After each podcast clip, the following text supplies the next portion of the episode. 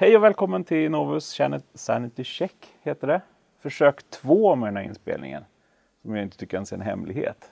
Den tekniken strular. Nej men det gillar jag. Ja. Transparens. Full Faktiskt. transparency. Vi har pratat en timme om lågkonjunkturens vara eller icke vara. Ja. Och så funkar inte ljudet. Nej, men det är kanske är lika bra för det är ingen enkel fråga så vi har liksom fått Ja. testköra den frågan. Precis, så försök två. Två veckor senare. Ja, Faktiskt. Ja, men vi ser var vi landar. Ska vi börja med frågan om det faktiskt är en lågkonjunktur på gång? ja det tycker jag. Och hade vi sänt redan första avsnittet så hade det väl förmodligen varit lågkonjunktur vid det här laget. För varje gång vi pratar om det så Just det. ökar ju sannolikheten. Jag har ju varit på export nu i USA och inte pratat med någon om det här. Och inte du heller hoppas jag. Nej, faktiskt inte. Det är så att vi har, vi har hållit det tyst här. Vi kanske inte ska sända det här heller. Nej, jag tänker att Ja. med lite fördröjning då, så någon vecka eller två kanske efter Mm. det här kommer upp, Mm. så kan vi väl konstatera att det är lågkonjunktur. Ja, men nu konstaterar man ju å andra sidan inte att det är lågkonjunktur förrän efter att den redan varit, kanske till och med blivit över. Det där pratade jag med Konjunkturinstitutet om i februari när det ju först började ryktas lite svagt om lågkonjunktur. Och jag som avskyr februari, det är ingen hemlighet, har jag haft en naggande misstanke om att även ekonomin avskyr februari. För vem vill gå ut och konsumera? Vem vill göra någonting då? Och kollade upp om det var så, om inte februari skulle vara alla recessioners, alla lågkonjunkturers moder, fader, faster och avlägsna kusin. Och fick svaret ja, så skulle det vara om vi inte rensar för att februari är så eländigt. Så februari Okej. får vi liksom eh, ha ett undantag för, för det går alltid lite sämre i februari. Och sen kollar vi de folk i gemen, eller experter i efterhand och ser, ja men om vi ser totalt över året och, och, och trenden så, ja men där var det ett tillräckligt stort dipp för att det ska varit en lågkonjunktur. Så det är någonting man diskuterar sig fram. En gång i tiden så, när jag började föreläsa om sånt där, när, eh, i tio år sedan, den stora depressionen, 2008, så pratade jag ganska mycket om det här. Och då eh, definierades det fortfarande med siffror som var absoluta i sin relativitet. Att det handlade om att lågkonjunktur på åtminstone ett globalt plan, där var man överens, infann sig när BNP understeg 3 plus.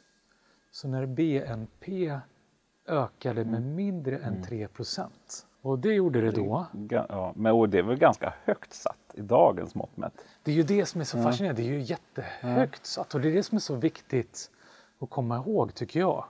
När vi pratar Mm. Lågkonjunktur. Att lågkonjunktur det är inget absolut. Utan det är något rela- det är i relation till ekonomin i stort. Det är en dipp och så tänker man så här, "Jaha, det är en dipp ifrån, ifrån någon baseline och så tänker man baseline är, är plan så. Nej, Nej, den är ju så. Ja, precis. Mm. För BNP går ju upp och förväntas ju gå upp hela, hela tiden. Och det är när den inte går upp tillräckligt mycket. Mm. Ja. Så vi kan till och med ha det bättre än förra året. Mm. Och väldigt mycket bättre än året innan. Och ändå var det en lågkonjunktur. För vi har inte tillräckligt mycket bättre. Nej. Men och då börjar man ju tänka så, alltså om du börjar trycka pengar då så kan du ju skapa en kort känsla av att BNP ökar. Ja, och det Eller? där är det ju diskussioner om i USA, det jag nyss har varit, som bland annat sneglat på Japan, som ju gjort just precis det. Börjat trycka pengar så det står härliga till, eftersom de hamnade i det här läget som, som världen på det stora hela, vilket ju egentligen definieras som USA och västvärlden då, eh, hamnade i kring 2008 och efter det när man tog bort den här definitionen av 3% som är någon gräns för att det ska vara lågkonjunktur, alltså man såg framför sig att men, den lyxen kommer vi inte ha längre. Att kunna tänka att vi måste vara över det för att överhuvudtaget vara i ett hyggligt läge. Så då bestämde man, nej, det, lågkonjunktur får vara, ja vad tycker du? Vad tycker du? Alla kan tycka till och så finns det ett gäng indikatorer. Man kan gå in på OECD bland annat eh, som ju eh, sammanställer siffror och så kan man sitta själv med reglagen och peka upp och ner beroende på vad man själv tycker är viktigt för att bestämma om det är lågkonjunktur eller lågkonjunktur. Eh, Japan löste det genom att bara bestämma sig för att eh, vi ska inte hamna i ett så taskigt läge. Börjar läget bli taskigt, då trycker vi pengar. Mm. Och det kan man tycka är helt galet och det är därför debatten går ganska hög, bland annat i USA. Men tanken där Mm. är, och det finns nog rim och reson i det, för att ja, hela grejen med BNP är ju så skev. Det är ett systemfel där. Mm. Tanken att baseline är eh, slippery slope uppåt som man borde kunna ramla baklänges i också. För BNP i sig eh, tänker vi ju på i förändring i tillväxt. Vi pratar aldrig om vad BNP det är ingen människa. Vet, vet du vad, jag ska inte fråga dig, du vet ju, du är koll. Nej, vad är Sveriges ja. BNP? Vad är Japans BNP? Det är nästan det. ingen som Ja. vet. Utan det vi Precis. vet är, ja, det var plus 2 procent Ja. är ju nästan när vi tänker oss det ska just det. Ungefär. Mm. Och går det riktigt illa så är det 0,8 procent. Mm. Mm. Så. Men, men i alla fall, eh, vi, vi definierar utifrån att det ska vara en ökning av BNP och BNP i sig är ju på pappret en sammanställning av det totala värdet i landet, nationalprodukten, av det vi producerar i form av varor och tjänster som vi konsumerar. Men det vi glömmer är att det i sin tur bygger på våra förväntningar om hur mycket vi kan unna oss att konsumera, hur mycket vi vågar producera för att det ska konsumeras, hur stora lån vi vågar ta. för Eller får ta i dagens läge. Den där, ja, Ja. precis, för att köpa den där bostaden eller lagret eller vad det nu är för någonting. Arbetskraften. Så BNP i sig är ju aldrig bara en återspegling av det vi gör här och nu. Utan också, till och med mer skulle jag vilja säga, en återspegling av våra förväntningar på vad som händer nästa år när jag förväntar mig att ha tjänat så mycket pengar att jag därför har råd att ta det här lånet och köpa bostaden nu som jag inte har råd att köpa, men ändå köper. När jag kommer få omsättning på arbetskraften, på lagret och så vidare som jag skaffar nu utan att egentligen ha substans för det. Så BNP är ju mera våra förväntningar på framtiden än det vi gör. Vilket är, det är en riktig mindfuck på ren Ja, svengelska. ja. Och, och sen är tillväxten faktiskt reell eller är den bara virtuell baserad på att valutan faktiskt tappar värde? Ja, de hänger ju samman. Ja, apropå precis. liksom, Riksbanken men även Japan. Man kan göra Precis. olika sätt på att försvaga valutans värde Ja, och sen kompensera det med pris och löneökningar. precis. Och det är så bisarrt, för tillväxten som du säger, är, tillväxten i BNP är ju egentligen inte en tillväxt i BNP utan en förväntan på att det kommer bli en tillväxt i BNP året efter Ja. som blir tillväxten nu. Ja. Och sen kan det gå jättebra i år. Men så tänker vi att nästa år kommer det inte gå lika bra. Mm. Och då helt plötsligt så är vi i en lågkonjunktur, inte för att vi presterar sämre Mm. i år, men för att vi förväntar oss att göra det nästa år. Mm. Och så blir det så, det där är... Ska man någon gång förstå relativitetsteorin och parallella universa Jag tror så det är är det här ett lättare. bra tillfälle tycker jag. Ja, ja, och det känns lättare. Ja, ja faktiskt. I alla fall för... Och så i det smyger sig, som du säger, pengapressen. För vi har svårt. BNP, det pratar vi inte om, men BNP är ju normalt, som vi pratar om den, justerad för inflation.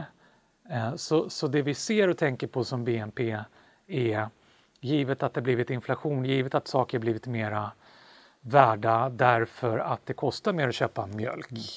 Inte att den egentligen är värd mer då, så har det hänt så här. Men, men det där tänker vi inte på och vet inte om lika lite som vi förstår att en löneökning under en högkonjunktur l- till väsentlig del också kan vara en återspegling av att folk har det så bra ställt så de är beredda att betala mera, konkurrerar mera om att köpa, kanske inte just mjölk, kanske inte är Ja, konkurrens. den och där nya elbilen den. kanske. Ja, precis. Och på Blocket Mm. och allt vad det är. Ah, jag har råd att lägga 100 000 extra på, Mm. på det där och så går priserna upp. Så som min lön kanske egentligen har att göra med inflationen, kanske egentligen i, i reella termer inte har ökat. Det Mm. Nej. finns ett namn för det, penga, pengaillusionen. Att vi har svårt Mm. att skilja på köpkraft, det reella och siffrorna som står i lönebeskedet eller på Mm. prislappen eller vad det nu är. Och det var det de gjorde i Japan då, som diskuteras i USA. Att om vi då kastar in mer pengar i systemet Mm. så blir ju egentligen inte saker mer värda. Men det gör ju att finns det mer pengar i systemet så kan jag få lite mer i lönekuvertet och, och, och priserna kan stiga lite. Och så trots att jag då inte har råd att köpa mer mjölk eller Tesla eller vad det nu är, för priserna har stigit, så känns det ändå så. För att Precis. i plånboken så har jag mera pengar och så kanske jag konsumerar mer på grund av det. Mm. Så om vi trycker mer pengar så kanske vi kan skjuta på. Sen kan det gå för långt som i Venezuela Ja, eller Tyskland på 30-talet där det spårar lite väl mycket. Men oj, och samma där, att de det vet vi först i efterhand, precis som de visste. Man kör på tills det är kört. Liksom. Mm. Så det kan spåra ur, men lite poängen med det där var också att visa på att den här eh, reella förändringen Mm. är något vi inte ser. Vi ser bara den nominella, vi ser siffrorna på pengar och priser. Men det innebär också att om det då om det börjar stanna upp lite så att folk inte springer benen av sig för att köpa saker så stiger inte priserna i samma takt. Då får vi inte inflation. Nej. Men om vi inte får inflation så innebär det ju också att vi inte behöver högre lön för att matcha den inflationen. Precis. Men då Precis. tänker man så här, "Ja, nu har inte jag fått högre lön och så vidare. Mm. Då har jag inte fått det bättre ställt på ett sätt som jag är van vid. Och så tror vi, så paradoxalt nog, att vi har det sämre ställt Mm. än vi egentligen har det. Och, sen, och det finns ju ett antal ganska skruvade hot mot BNP-beräkningen också utifrån ett miljötänk. Oh ja. Ja. Så det skulle ju slå sönder, det skulle ju bli lågkonjunktur så fort alla var miljövänliga Ja. utifrån den logiken. Vilket ju också visar att liksom, det går ju inte att tänka så. Nej, det, det, det finns ingen... Alltså jag menar utifrån att tänka att inflationen krä- kräver tillväxt och då måste vi hela alltså, Ja. hålla igång den här snurran som du kan också göra syntetiskt.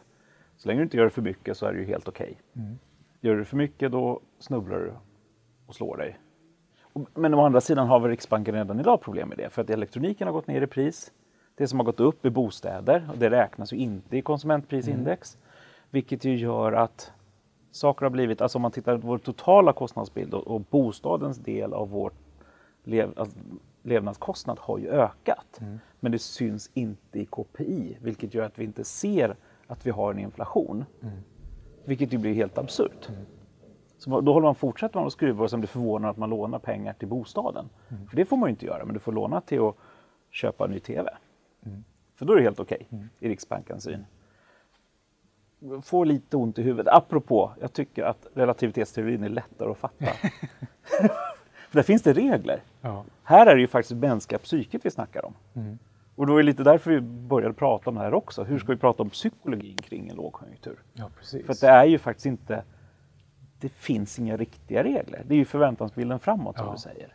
Precis, ja.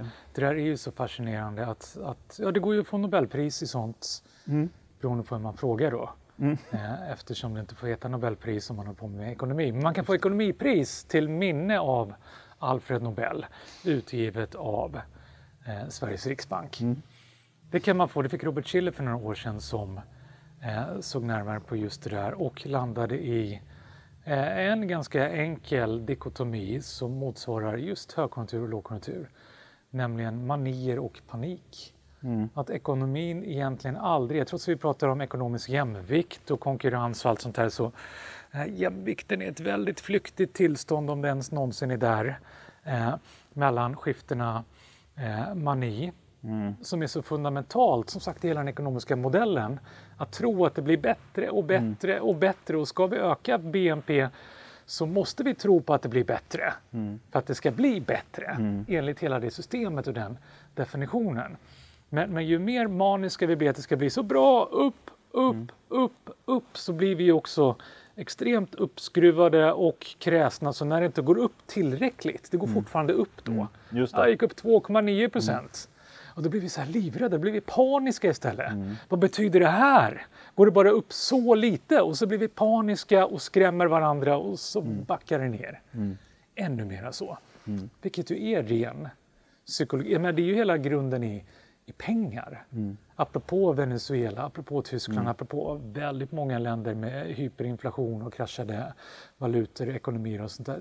Det är att vi är överens om att har en gång i tiden papperspengar och nu då ettor och nollor på, på eh, Swish och konton och allt vad det är. Att det betyder just där, har det här värdet. Om någon bara säger nej, inte för mig. Nej, Nej. precis. Och smittar någon annan som säger nej, nej kanske inte för mig heller. Så kraschar ju allting. Det är bara en massa överenskommelser om att nu går det bra. Ja, det gör det. Nu går det bra. Ja, men då lånar jag pengar till dig. Ja, toppen. Ja, Då, då köper jag här av dig. Ja, toppen. Då lånar jag av dig. Ja, toppen. Och så säger någon, ah, nu går det sådär. Ja, det kanske du har rätt i. Ja, då vill jag inte låna pengar av dig. Ja, då köper jag inte av dig. Och just den här, den här syntetiska, för, för det finns ju en dimension här också som, som börjar bli ganska, ganska oroväckande som är liksom indirekt, alltså indirekt kopplat och det är ju människors framtidstro just nu. Ja. 58 procent av svenskarna tror att barnen som växer upp nu kommer växa upp i ett sämre samhälle. 58 procent.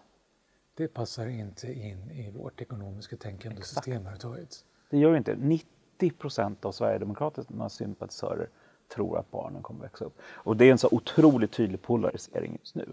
Där oro, då kommer du rösta på SD. Lite sidospår. Men just att ändå en klar majoritet av svenskarna tror det här. Och apropå förtroende så har det också kopplat till att man faktiskt, man förväntar sig inte att politiken ska komma med politiska idéer. Utan de ska vara förvalta landet. Och det tycker man inte att de gör. Förtroendet är, det är 25, ja, vänta, ungefär var, var fjärde svensk som har mycket lågt förtroende till det politiska ledarskapet. Var fa- fjärde, och det är mycket lågt. Fanns ganska lågt också. Det var bara 4 procent som hade mycket högt förtroende. Så att, och det här krockar ju något otroligt just nu utifrån den politiska förvänt nej, förlåt, ekonomiska förväntansbilden.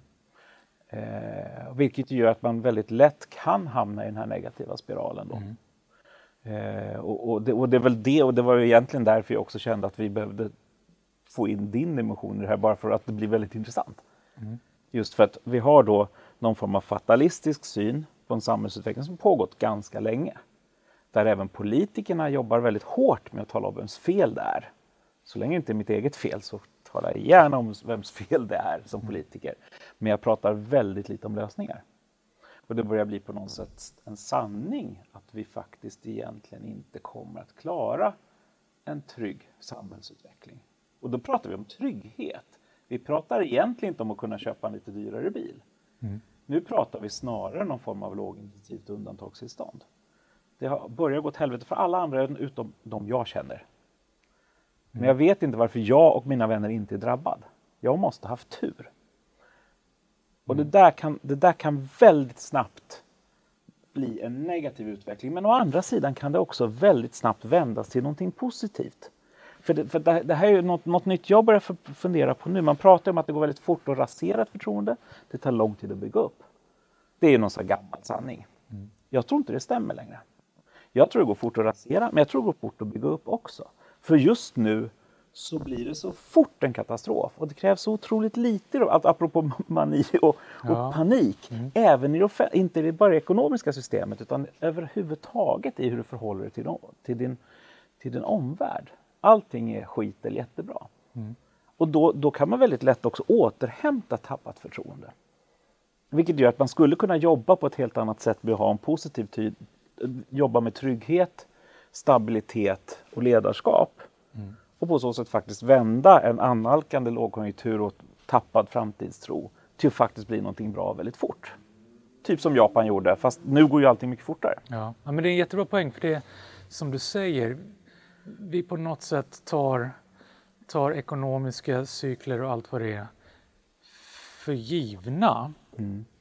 Ja, i systemet såklart så går det inte bara att gå upp, upp så det måste svänga därför att man inskapar paniken. Mm. Just det. Det, det är liksom, de definierar varandra. Men däremot så tar vi det för givna som, ja men lågkonjunkturen kommer. Mm. Nej, lågkonjunkturen gör vi. Mm. Så är det ju. Mm. Och det blir svårare att förutsäga och gå fortare därför att svänga mellan mani och panik kan gå fortare i hur uppkopplade vi är och så vidare. Mm. De här viskningslekarna går mycket fortare och det, det finns ju det finns ju så många aspekter av det här som säger. Dels förtroende är ju så centralt. Förväntningar är en del av ekonomin men som vi säger, hela systemet bygger ju också på förtroende. Politik och ekonomi går inte att skilja åt. De går verkligen hand i hand. Och ekonomi tar tar vi liksom finansiella marknader. Där blir det så tydligt. Det är ju en karikatyr av ekonomin i stort. Det går Just det. väldigt mycket fortare idag. Men där blir det extremt tydligt hur allt är köp och sälj. Och är ju ett, det är ju ett spel. Det är ju, ja, inom, inom ekonomi pratar vi om spelteori. Ja, ja, precis. Att försöka överlista varandra i förhandlingar och, och köp och sälj och så vidare. Och ett av de mest klassiska spelen som man också kan vinna Nobelpris för utan att det heter Nobelpris. Nej. Vi tar det så, så länge. är, är Prisoners Dilemma, fångarnas dilemma. Enkelt uttryckt, man är två personer, man har gjort någonting dumt och så blir man förhörda på varsitt håll som i alla dessa eh, filmer man sett. Eh, och om, om ingen erkänner, då klarar man sig båda två från att åka dit. Men om en erkänner och skyller på, på dig så kommer den personen kunna klara sig, men du råkar riktigt illa ut. Och om båda erkänner så är båda förlorat det där. Så om man bara eh, litar på att den andra inte kommer att erkänna eller göra något, då klarar sig båda, vilket ju skulle vara det nyttomaximerande åtminstone ur Just det. Eh, de misstänktas fall. Då. Men om man inte riktigt vågar lita på den andra och vet att om den andra säger något så åker jag dit ännu hårdare. Så kan det vara ganska lätt att tänka att då är det bättre att jag säger något först. Så skyndar man sig det. Och samma sak kan vi se på finansiella marknader och ekonomin att det bästa vore om ingen erkänner att det är en lågkonjunktur på gång. Nej, det är ingen lågkonjunktur. Varför ska det bli det? Det bestämmer vi.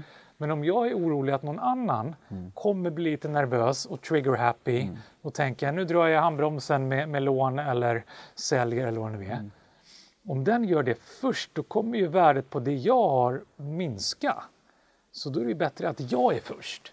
Och så blir det en kapplöpning in i lågkonjunkturen som gör att vi förvärrar det där för att alla är oroliga sist. Ingen vill ha det och det behöver inte vara där. Men om någon annan kommer dra igång det där så ska fasen mig inte jag vara sist på tåget. Precis, för då, då är du den som förlorat mest. Ja. Så det blir liksom en förtroendefråga. Ex- Så. ja. Och det där ser vi ju just med, med ekonomisk politik. Allt det där hänger ihop med en av de tydligaste indikatorerna, åtminstone i USA när man tittar historiskt på annalkande lågkonjunktur är något som kallas för Consumer Sentiment Index. Man frågar konsumenter, ja, känner du dig trygg med att låna pengar till boende? Känner du dig trygg med att köpa kapitalvaror? Och är det någon som känner sig lite otrygg så, så går snacket och så dyker det upp i den här undersökningen som publiceras eh, och görs ett ganska stort nummer av. Och folk tar för givet, jaha grannarna har inte så bra ställt, nej det kanske inte vi heller har och varför ska vi riska något? Och så beter sig alla därefter, inklusive inköpscheferna som minskar sina lager och det är också ett sådant index, inköpschefsindex eller inköpsindex kommer vi att köpa in råvaror, kapital, resurser och så vidare och drar man handbromsen där, nej, då kommer det inte gå bra nästa år. Smittar det av sig på eh, i värsta fall myndighet som behöver dra, allt det där hänger ju ihop. Liksom. Vet du vad du håller på att säga just nu? Nej, vad säger jag? Det är undersökningsbranschens fel.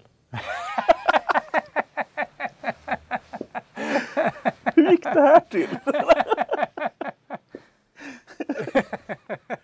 Fast å andra sidan, vilken makt vi har då. Ja, eller hur? Nej, men det återspeglar ju som du sa med att, att vara trygga myndigheter och det tuffa läge man hamnar i där. För det är ju lite tillbaka till Japan då. Det de egentligen gör är ju bara att skicka en signal om att nej, vi kommer stå fast. Vi vill bara inte ha en lågkonjunktur. Vi ska inte hamna i en evig skugga. Vi är beredda att göra vad som helst för att få företagen att känna sig trygga med att men vi kan investera, vi kan satsa. Vi har förtroende för att det kommer finnas underlag för oss att faktiskt våga vara lite mer expansiva. Så. Och i förlängningen kan det bli illa, men att just faktiskt våga göra ett sånt mm. uttalande. Samtidigt som det svåra blir då att det kan komma till det läget man måste leverera. Mm, precis, och sen är det väl också beroende på att om, om andra länder också faktiskt tror att Japan fortfarande ja. kan leverera. Ja. Och då är frågan om, om Kina helt plötsligt anses vara mycket starkare motor för teknikutveckling och, och, liknande, då kan ju de helt plötsligt Japan tappa trovärdigheten, ja. kan jag tänka mig. Precis, och Japan kan ju ha gjort, då kan myndigheterna ha gjort allt rätt som satsade allt det där. Mm. Men de kan inte styra det helt. Nej. Ändå. Och där har vi ju då problemet om vi tar till exempel Sverige också. Vad, vad kan Riksbanken säga? Vad, mm. vad kan regering och vilka man nu lyssnar på säga? De kan ta i från tårna och säga att det här kommer vi mota med alla medel. Det kommer inte bli en lågkonjunktur därför att vi gör alla lågkonjunkturer tillsammans och där ska vi se till att vi inte gör. Men om Riksbank, andra samtidigt i sin tur inte kan känna fullt förtroende för mm. att företag, att konsumenter kommer vara med på det här tåget så kommer ju läget bli annorlunda i alla fall. Och trots att de var helt ärliga och menade det absolut bästa så blir facit ett annat och så har de då farit med osanning. I efterhand. Och så är det så här, då, då är det liksom fångarnas dilemma där mm. igen. Att för att då kunna, för att kunna upprätthålla ett förtroende så kanske de måste säga någonting de inte vill och någonting de vet egentligen inte behöver vara fallet. Mm. Men om de tror att andra kommer göra fallet sånt så måste de säga att det blir så för att mm. annars förlorar de förtroendet så kan de inte göra någonting i nästa steg. Ja. Vilken soppa. Ja.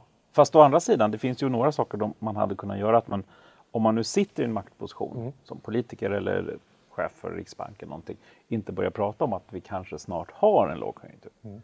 För då har du redan ställt dörren på glänt. Då har du redan skapat den osäkerheten. Mm. Eller som jag har funderat ganska mycket på, att nu sänkte man räntan till negativt. Mm. Just för att vi som konsumenter skulle låna så mycket.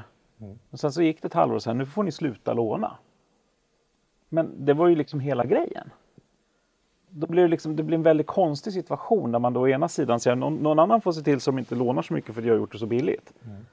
Och sen så oj, nu tjänar bankerna för mycket pengar, då gäller det att stoppa det. Alltså man, man försöker ju på något sätt motverka den egna eh, aktionen man själv har gjort för att motverka en lågkonjunktur. Ja, och det där är ju svåra med ja. att skicka tillräckligt kraftfulla signaler. Ja. Eh, signalen inte tillräckligt stark, man sänker bara räntan lite eller man skvallrar, upplevs det lite för tydligt om att räntan kommer höjas igen. Mm. Återigen, att det vi gör nu mm. är inte baserat på vad vi kan göra nu utan våra förväntningar som kommer sen. Mm. Så okej, okay, eh, Riksbanken sänker räntan nu, säger det. Men om folk tror att de kommer höja det i nästa mm. mm. läge, då mm. kommer de ju inte våga hoppa på den här sänkta räntan mm. nu. Nej. Så då måste man ta i lite extra mm. för att det ska hända nu. Men problemet är då återigen att det slår över därför att det här mellanläget där det är lagom mm.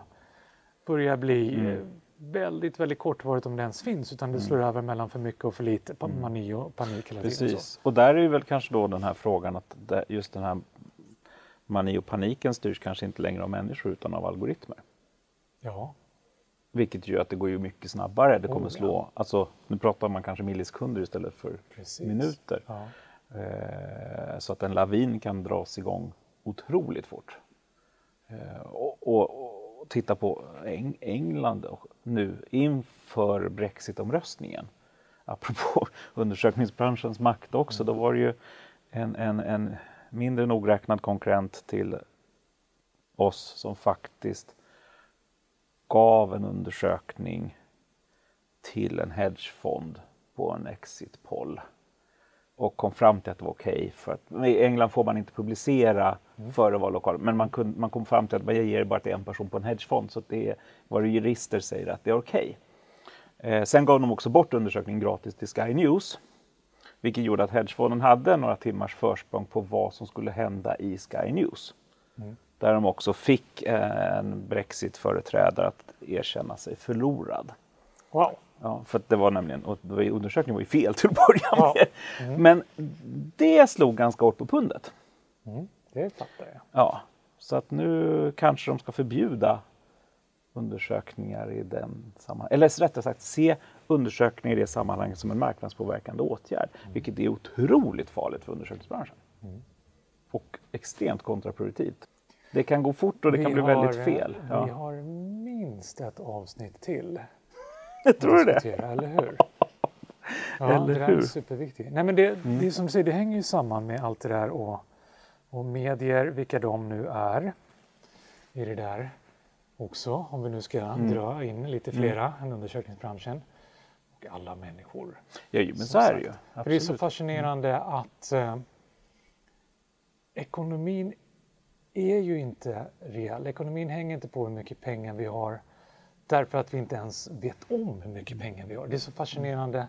För flera år sedan när människor fortfarande hade pengar i plånboken som prasslade eller klingade, sedlar och mynt, så gjorde jag en studie där jag stoppade människor på stan och frågade hur mycket pengar har du i plånboken?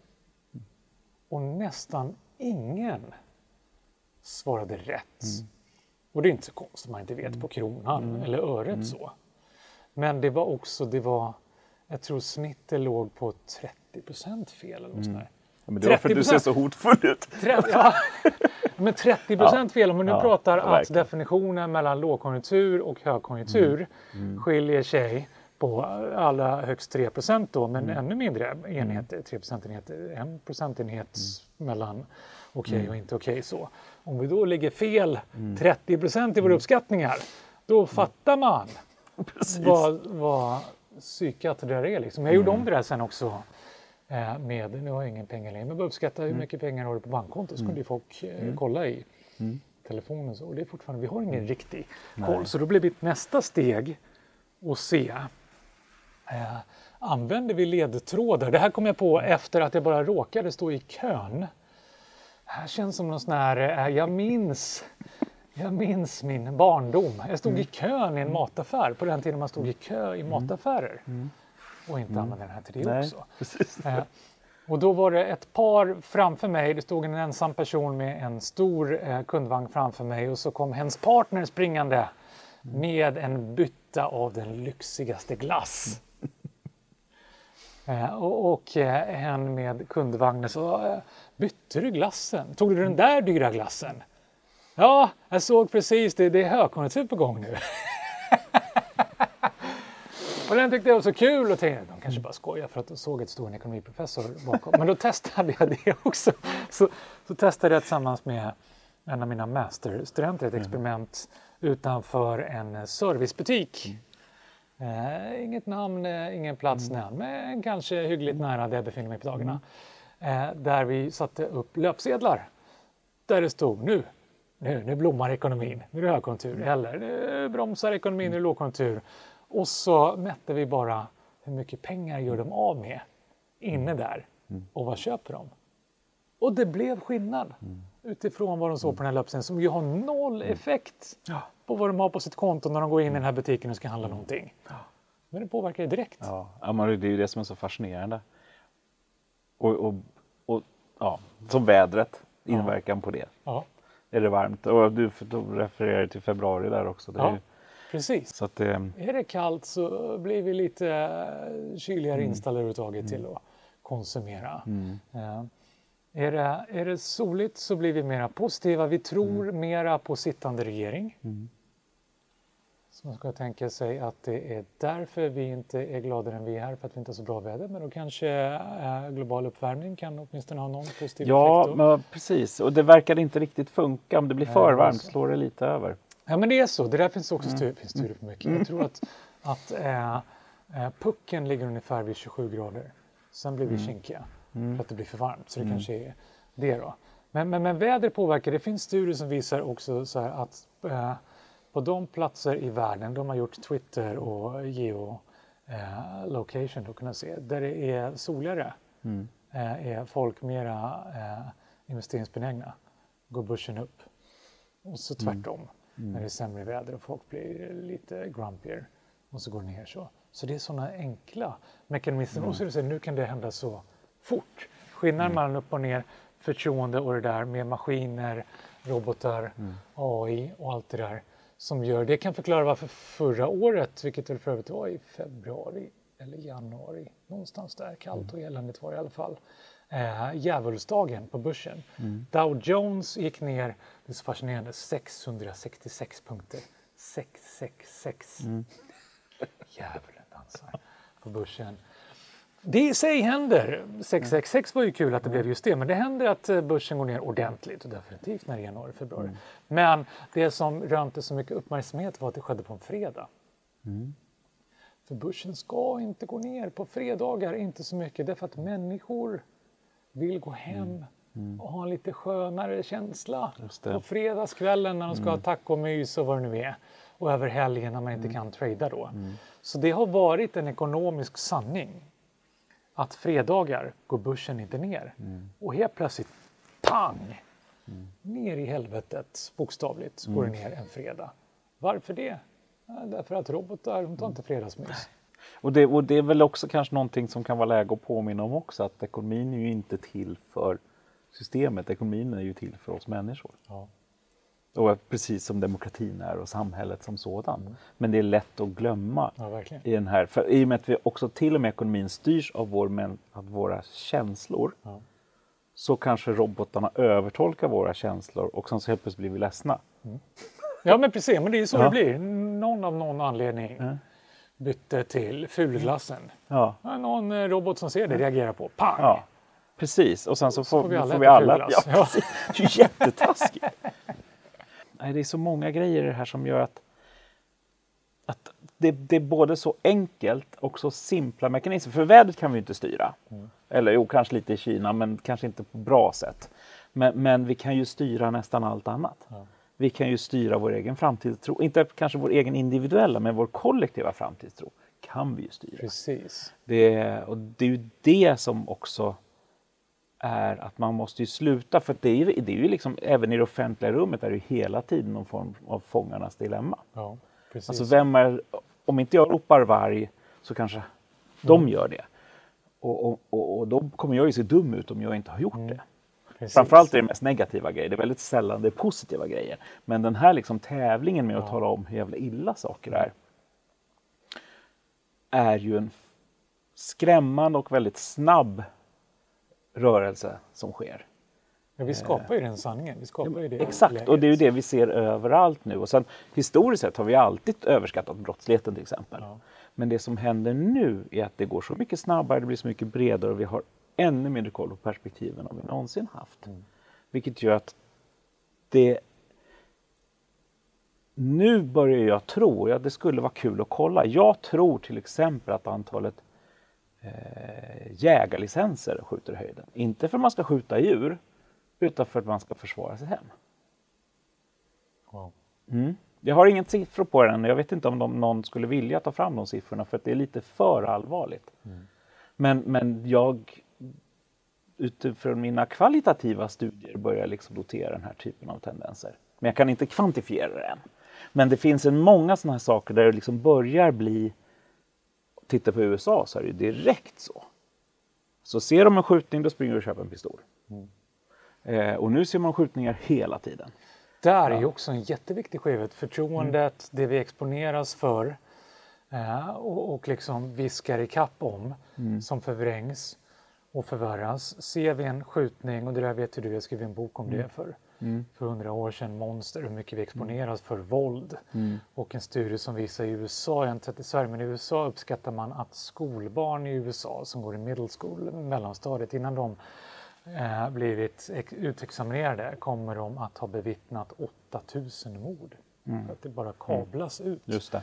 hela tiden. Så, och vi gjorde en studie tillsammans för att Mm. testa det här med fake news och se, även om alla vet om att det är fake news så kan det dra igång en spiral. Så, Mm. så om det någonstans skriks ut, publiceras en siffra om att så här många skjutningar begås i den här staden i Sverige och alla vet om nej, så många är det inte, så förskjuter det ändå referensramen. Och det testade vi, exponera människor för olika siffror och kunde konstatera att de trodde inte på siffrorna. Men bara det faktum att de exponerades för en högre siffra gjorde att när de själva uppskattade det så uppskattade de en helt annan siffra, för den där siffran stämmer ju inte, det förstår jag.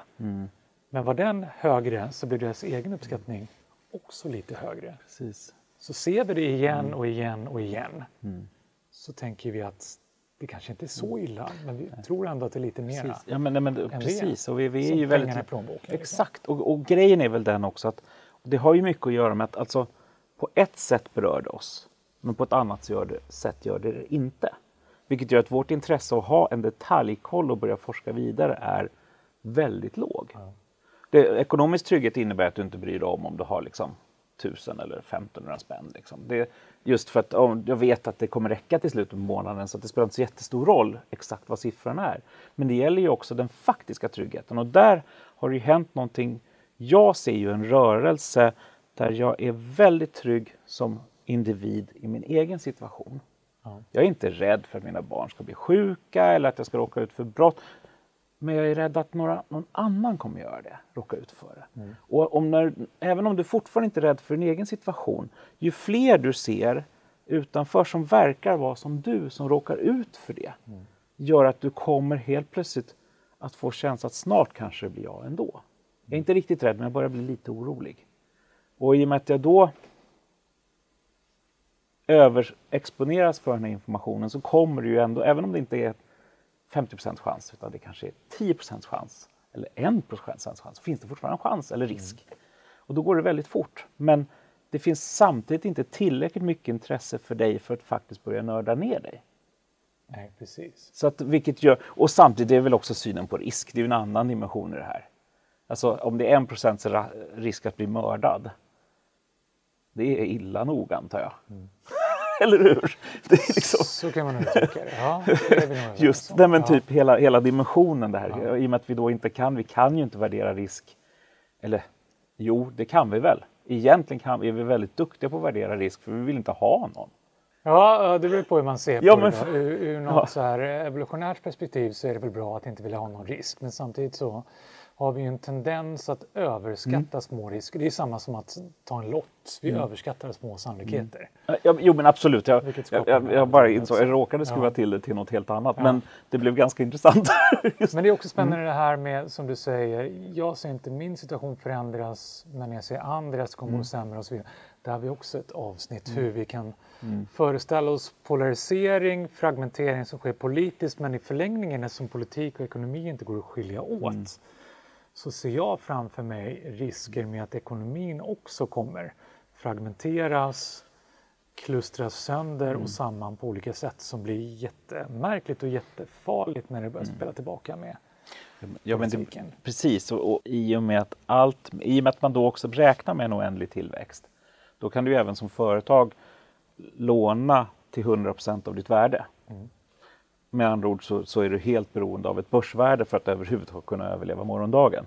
Och där, är ju, där finns ju jättemånga exempel också som gör att lågkonjunkturen gör ju att, eller det räcker med att Amazon tittar på en bransch så går den omkull Ja, av den anledningen. För det finns nämligen ingenting som säger att du kommer ha ett överlevnad utan tillväxt. Det blir ju den här liksom hajmyten egentligen. Eh, och då blir, ju, då blir det ju reell lågkonjunktur bara för att någon helt plötsligt, men jag kanske vill köpa upp din konkurrent. Och så pff. Och det där är ju också ett sätt att det, det, den typen av ekonomi går ju inte att, det ekonomiska tänket går faktiskt inte att ha i framtiden. Men vi är ju helt insyltade i det.